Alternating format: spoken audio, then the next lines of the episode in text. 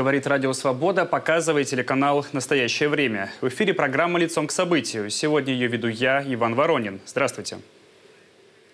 Владимир Путин убил Алексея Навального, заявляют его сторонники. Глава фонда борьбы с коррупцией Мария Певчих отметила, что команда политика два года боролась за его гуманитарный обмен как политзаключенного.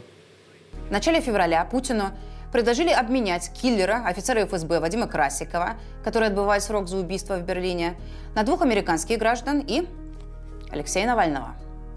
Я получила подтверждение о том, что переговоры ведутся и находятся на финальной стадии вечером 15 февраля. 16 февраля Алексей был убит. Следы этого почти случившегося обмена вы можете найти сами. В сентябре об этом писал Wall Street Journal. Потом были еще публикации. Вы видели, что в интервью Такеру Карлсону Путин сам обозначил, кого он хочет получить в результате обмена – берлинского убийцу. Он, правда, называет его патриотом. Вадима Красикова. Путину четко дали понять, единственный способ получить Красикова – это обменять его на Навального. Ах так, подумал Путин, Навального на свободе я не потерплю. И раз принципиально Красикова готовы менять, то надо просто избавиться от предмета торга подменить потом, при случае, на кого-то еще. Это абсолютно нелогично, абсолютно нерационально. Это поведение безумного мафиози. Но суть в том, что Путин помешался от ненависти к Навальному. Принцип «qui prodest» – кому выгодно, раз за разом обыгрывали российские власти в контексте Навального, от штатных пропагандистов до самого Владимира Путина. Вспомните это знаменитое «хотели бы убить, убили бы, но кому он нужен». Смерть Навального не вы, э, выгодна Западу, заявлял вскоре после гибели политика спикер Госдумы Володин. Заявления Запада преждевременны и саморазоблачительны. Вольно пересказываю вам мысли президентского пресс-секретаря Пескова и представительницы Министерства иностранных дел Захаровой. Если верить Марии Певчих, идею обменять Навального на Красикова Путину передал лично предприниматель Роман Абрамович. Но Путин интерпретировал это в первую очередь как концептуальное согласие в любом случае обменять Красикова. Источники правозащитного проекта «ГУЛАГу нет» опровергают историю команды Навального. В топе списка на обмен журналист и гражданин США Эван Гершкович. И для властей США сегодня очевидный приоритет – освобождение именно гражданина США, которого де-факто взяли в заложники для торга и освобождения Красикова. При этом действительно команда Навального предпринимала попытки обсуждения подобного обмена – но на это не было одобрения от самого Алексея, и всерьез диалога между сторонами, способными принять подобное решение, не было. Давайте вспомним, кто такой Красиков и почему Владимиру «Своих не бросаем Путину» так важно его обменять. Послушайте, вот я вам скажу. Сидит в одной стране, в стране союзника Соединенных Штатов, а, человек – Человека, о котором говорит Путин, зовут Вадим Николаевич Красиков. В 19 году в Германии он получил пожизненный срок за убийство Зелимхана Хангашвили, гражданина Грузии, который во Второй Чеченской воевал на стороне Чечни. По данным следствия, в августе 19 года в Берлине Хангашвили обедал на скамейке парка Малый Тиргартен. Красиков из кустов застрелил Хангашвили и уехал на велосипеде к реке. В нее он выбросил велосипед, пистолет и парик. В похожем стиле, по данным The Insider, в 2013 году Красиков застрелил бизнесмена из Нальчика возле его дома в Москве. Годом позже полиция объявила Красикова в международный розыск, но еще через год он пропал из розыска и вообще из всех баз с уголовными делами, а в них было еще одно заказное убийство в Карелии. Второй день прокремлевские телеграм-каналы продвигают сообщение о том, что Навального похоронят в Москве 29 февраля. Создали и фейковый телеграм-канал «Похороны Навального». Его причастность к команде Навального опровергли сторонники политика. Они сейчас, прямо сейчас ищут помещение для публичного прощания с Навальным и планируют его до конца рабочей недели. На 29 февраля, напомню, анонсировано послание Владимира Путина Федеральному собранию, который до сих пор не комментировал гибель Навального. Пришли бы вы проститься с Навальным? Такой опрос мы запустили в начале нашей трансляции. Уважаемые зрители, делитесь вашим мнением. В конце эфира подведем итоги. А в прямом эфире на Радио Свобода по видеосвязи политолог Абаз Галямов. Абаз, здравствуйте. В вашей сегодняшней колонке вы рассуждали о колебаниях Владимира Путина между наихудшими сценариями, э, отмечаете феномен очереди за Надеждина как такого раздражающего фактора и резюмируете, э, что тело отдали, продемонстрировав э, недопустимую для диктатуры слабость. Вот на этом фоне вас бы очень хотелось спросить, неужели колебания были настолько резонансными? Пока у нас технические проблемы, давайте мы посмотрим за реакцией э, российских властей на э, акции памяти Алексея Навального. Подробнее в нашем сюжете.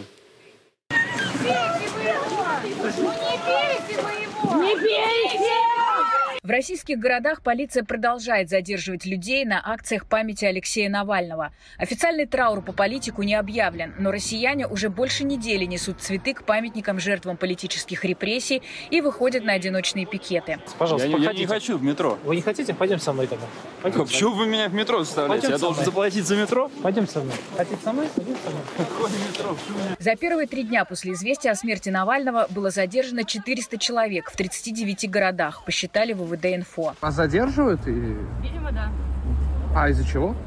Ну, потому что я развернула показ. А, в Санкт-Петербурге полиция увезла в отдел 83-летнюю учительницу Валерию Гнусареву, которая пришла на панихиду к Соловецкому камню. Панихиду должен был провести священник апостольской православной церкви Григорий Михнов-Войтенко, но проводил ее в итоге другой священнослужитель. Михнова-Войтенко задержали при выходе из дома. В отделе полиции ему стало плохо, священника увезли в больницу с подозрением на инсульт. Диагноз не подтвердился. Позже домой к нему пришла полиция. Пришел уголовный розыск, вручили мне предостережение, чтобы я ни в коем случае на больничном ничего не нарушал. Так точно, не буду. На вопрос, надо ли показывать паспорт, ответ – Отец Григорий, ну зачем? 24 февраля, во вторую годовщину начала войны в Украине и на девятый день со смерти Навального, число задержаний резко возросло. Полиция жестко контролировала массовые скопления граждан. Только за один день было задержано 52 человека в 14 городах. Среди них 78-летняя художница-активистка Елена Осипова из Петербурга. На пикет она вышла с плакатом в памяти Навальном. Чтобы почтить память Алексея Навального, 24 февраля москвичи выстроились в очередь к храму Христа Спасителя. У всех пришедших сюда проверяла документы полиция. В Москве на еженедельной акции жен мобилизованных задержаны молодые парни, которые возлагали цветы к могиле неизвестного солдата и журналисты. Несмотря на задержание, акции продолжаются. На минувшей неделе россияне, в том числе артисты, музыканты, политики, записали 85 тысяч обращений к властям с требованием отдать тело Алексея Навального семье. Открытое письмо подписали священнослужители, отметив, что даже Понтий Пилат не препятствовал выдаче тело Спасителя. Свои подписи под обращением оставили более 4 тысяч священников и верующих. Как рассказал соратник Навального Иван Жданов, следователи шантажировали мать политика и настаивали на тайных похоронах без публичного прощания. 23 февраля следователь Александр Воропаев потребовал у Людмилы Навальной, чтобы она в течение трех часов согласилась провести тайные похороны сына, иначе с телом, цитата, что-то случится. Но она отказалась. После этого вдова политика Юлия Навальная обвинила Путина в фальшивом христианстве. Нет, это даже не ненависть, это какой-то сатанизм, язычество. Вы что собрались с его телом делать? Как низко вы еще упадете, глумясь над убитым вами человеком? Шантаж, угрозы, ультиматумы. Серьезно?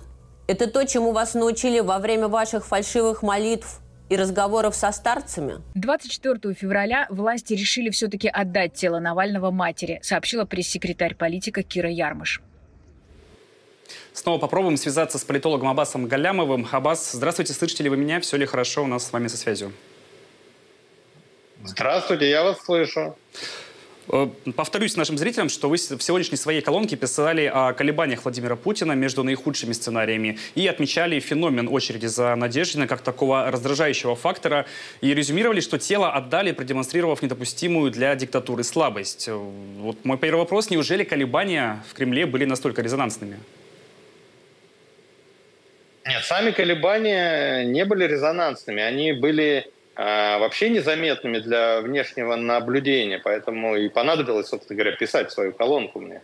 А, заметными были заметными было не, ну, несоответствие между первоначальными действиями и конечным результатом. Сначала не отдают, поднимается вселенский скандал, и они, и они отдают тело. Получается, что они отдали его под под давлением общественности. Это худшее, э, что может случиться с диктатурой, понимаете? То есть надо было сразу отдать тогда, да? Либо уж раз начали не отдавать, не отдавать вообще. А они собрали вот э, со всех сторон, так сказать, синяки и шишки. Речь об этом шла, о том, что э, крайне неоптимальным образом они действовали в этой ситуации. Ну, в связи с этим тогда вопрос, э, чье это, чье это было такое нестабильное поведение? Это подставил Владимира Путина конкретный э, сотрудник Следственного комитета, который прямо в глаза матери, которая будет вынуждена хранить своего сына, высказывал ей весьма предложение шантажного характера? Или это не было, что называется, решение сверху, и его просто дожидались? Нет, конечно, я далек от мысли думать, что сотрудник Следственного комитета самостоятельно принимает это решение. Навальный – это номенклатура Путина, это личный враг Путина, поэтому все решения, касающиеся Навального, принимает э, лично Путин. Никто другой не будет принимать решения, будут передавать а, наверх. Поэтому изначально а, принятое решение не, не отдавать тело Навального – это, безусловно, решение Путина, либо решение кого-то из людей непосредственно близких Путину, ну, скорее всего, можно предположить в данном случае а, Патрушева, а, значит, э, в рамках, вот, то есть Путин ему отпустил, так сказать, полномочия, да, может, он ему сказал, ладно, делайте там с ним, что хотите. Да, и тогда уже дальше Патрушев, э, так сказать, вертит. Но первоначальное решение о том, что там Патрушеву доверить этот вопрос, все равно принимает э, Путин. Навальный слишком э, серьезная фигура, чтобы е- передать его, так сказать, э, исполнителям. Это, повторюсь, личный враг Путина.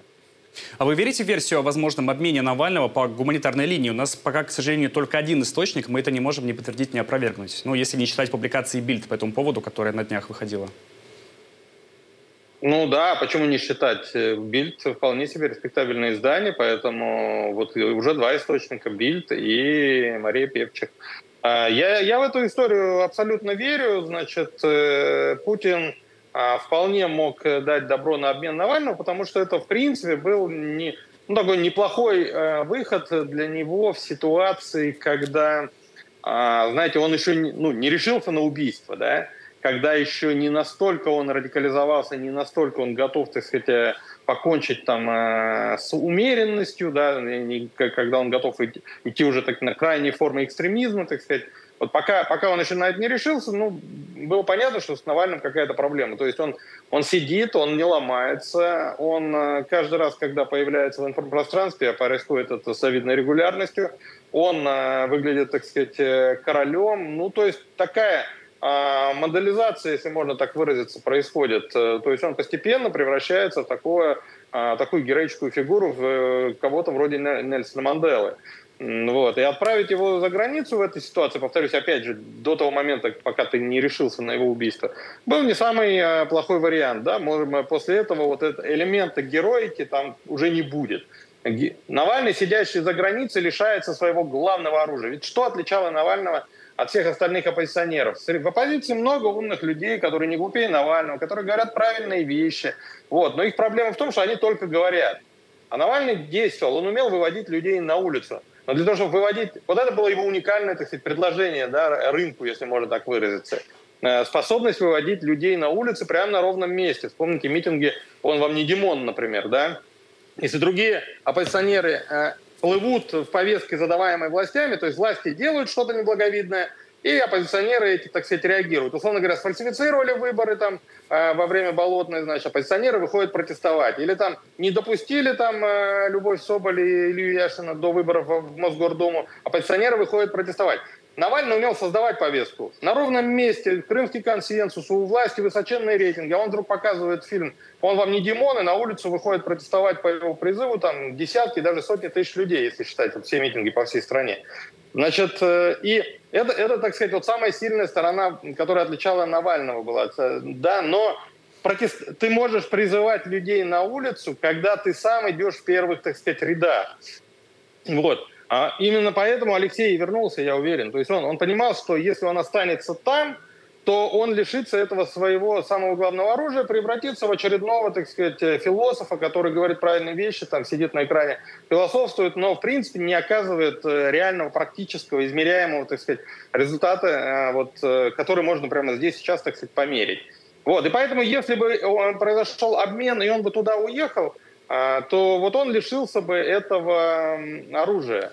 Я, кстати, думаю, что вот эти э, пытки, которым мы подвергали, вот это бесконечное шизо, так сказать, да, вот, э, вот эти попытки его сломать, как раз они а, а это все и делалось для того, чтобы он э, сломался и не сопротивлялся обмену. То есть Путин для себя на самом деле не исключал обмен. Но представьте себе ситуацию. Навальный отказывается, чтобы его э, поменяли. Ну, то есть Путин принимает решение, американцы, там немцы договорятся, а Навальный говорит, нет, я не буду, э, значит, я отказываюсь, я буду сидеть здесь, в России. Это моя страна и так далее, произносит красивую речь, но это просто для, для, Кремля катастрофа, так сказать. Да? Поэтому, чтобы вот такого не случилось, в преддверии возможного сценария обмена – а, значит, э, Кремль пытался Навального сломать, чтобы когда дойдет до обмена, чтобы он, так сказать, радостно туда бросился в Европу и лишился, повторюсь, своего главного политического оружия, возможности выводить людей, своих сторонников на улицу. Ну, когда ты сидишь в безопасности за границей, да, ты лишаешься морального права призывать людей под палки ОМОНовцев. Еще два события. В Нью-Йорк Таймс и Wall Street Journal пишут о том, что действительно со ссылками на свои источники, о том, что обмен готовился, и там фигурировали как раз такие фамилии журналиста Wall Street Journal Эвана Гершковича и Алексея Навального. То есть, в принципе, мы уже можем говорить об этом, как о свершившемся факте. Действительно, обмен готовился. Аббас, в связи с этим такой вопрос, э, но почему тогда вообще пошли на это? Источники «Медузы» в аппарате президента это оценивали как очень негативное событие, это я цитирую, а вообще-то до выборов меньше месяца. Понимаете, окружение Путина очень неоднородно. Там есть э, так называемые ястребы, э, Патрушев, Сечин, Громов, которые реализуют такой вот э, курс из серии «Жги Господь». Знаете, в любой сложной ситуации жми на газ, так сказать, иди на конфронтацию, на обострение, а и враг сломается, враг убежит, враг сдречет. А, и большинство а, элит, они умеренные, они считают, что и убеждают Путина, что нынешний уровень конфронтации достаточен, не надо играть на обострение, система может не выдержать. Все на самом деле и так неплохо, медленно, но верно мы движемся а, в правильном направлении. И на протяжении долгого времени вот этот э, умеренный курс, он, он в принципе доминировал. Да? То есть Путин на крайние формы, так сказать, э, не шел. Да? Навальный был жив, условно говоря. Ядерное оружие в войне не, не использовалось, там, тактическое ядерное оружие в Украине и так далее, и так далее, и так далее. Там все эти угрозы про красные линии, они, значит, не были реализованы. Вот. вот. То есть Путин, в принципе, особенно во, внеш... во внутренней политике, да, он не отказался от выборов, он... они же ему предлагали, в общем-то, это известно, была масса информации по этому поводу, что эти хардко... Э, я... ястребы-хардлайнеры а, убеждали его а, вообще просто вести военное положение, отказаться от выборов, мобилизацию провести полную, значит, национализацию экономики и так далее, и так далее, и так далее. Все для фронта, все для победы, как говорится, тотальная война. Вот. А, значит, Путин э, действовал все-таки более-менее уверен, умеренно, назначил э, выборы, вот. И дальше вот произошла буквально-таки катастрофа. Вдруг протест материализовался. Два года его не было видно, он как бы вроде и существовал, а на самом деле вроде бы и не существовал. Нечего было возразить э, кремлевским пропагандистам, которые выходили и говорили, вся нация сплотилась вокруг Путина, 90% рейтингов, значит, против только кучка маргиналов. И вдруг, значит, десятки и сотни тысяч людей по всей стране выходят, э, на, встают в очереди на Надеждина. И происходит вдруг материализация. Да? Все, все видят, что на самом деле протест – это не кучка маргиналов. Антивоенные настроения есть, и они мощные. За Путина собирали подписи, никто никаких очередей не видел, а за Надеждина все видели. По всей стране очереди выстроились. Не только в Москве, традиционно, так сказать, либеральном городе, да, но в самой дальней глубинке, вот самый глубинный народ, на который режим опирается – значит, стоит в очередях на, на антивоенного, антипутинского кандидата. Ну, то есть это не кучка маргиналов больше, это может быть даже и большинство, исходя из того, что этих мы видим, а этих не видим. Надо же понимать, что в пропаганде э, картинка имеет гораздо большее значение, чем слова. Не, не зря в народе говорят, лучше один раз увидеть, чем сто раз услышать. В общем, с точки зрения вот этих хардлайнеров и Путина произошла такая без малой катастрофа прямо на ровном месте. То есть за каким чертом они разрешили Надеждину собирать подписи? В демократию заиграли, так сказать, легитимности захотели. Вместо того, чтобы, значит, давить этих гад, гадов, значит, э, они, они, значит, с ними там играют э, в какие-то игрушки, значит, дурацкие, э, вот. И, и Путин понял, что с этими вот, значит, ребятами, технократами, так сказать, да, умеренными, ну, каши не сваришь, вот. И если до этого он дал им отмашку, так сказать, на подготовку сделки по обмену Навальному, то тут он понял, что на самом деле ну, это, это буквально ему удар в спину наносят, да? Ведь понимаете, что очень важно? одновременно на, внешних, на внешнем периметре дела складывались у Путина очень даже неплохо. Украина, значит, не смогла э, вот этот кошмарный сценарий, так сказать, выхода на Мариуполь, там, э, пере, перерезать этот сухопутный мост э, на Крым, реализовать, а ведь летом реально боялись этого, да. Вот, у Путина отлегло, так сказать, понял, что нормально все, да, вот надежды снова появились. Вот осень прошла под знаком большого плюса для него, значит, украинское контрнаступление захлебнулось, Запад начал вовсю посылать сигналы, что он устал, что, значит, оружие кончается – Украина перестала получать помощь от Америки, значит, э, ну вот, вот победа, вот она уже кажется, да, то есть отлично, мы давим, и вот победа. А на внутриполитическом фронте там то жены мобилизованных, то, значит, э, это Дунцова, то Надеждин со своими очередями. Значит, вот одна пощечина за другой. Ну, то есть явное такое несоответствие между успехами на внешнем периметре да, и ударом в в спину, как Путин это воспринимает, да, которые ему наносят там, так сказать, вот эти а, американские засланцы, там эти шпионы, значит, оппозиционеры,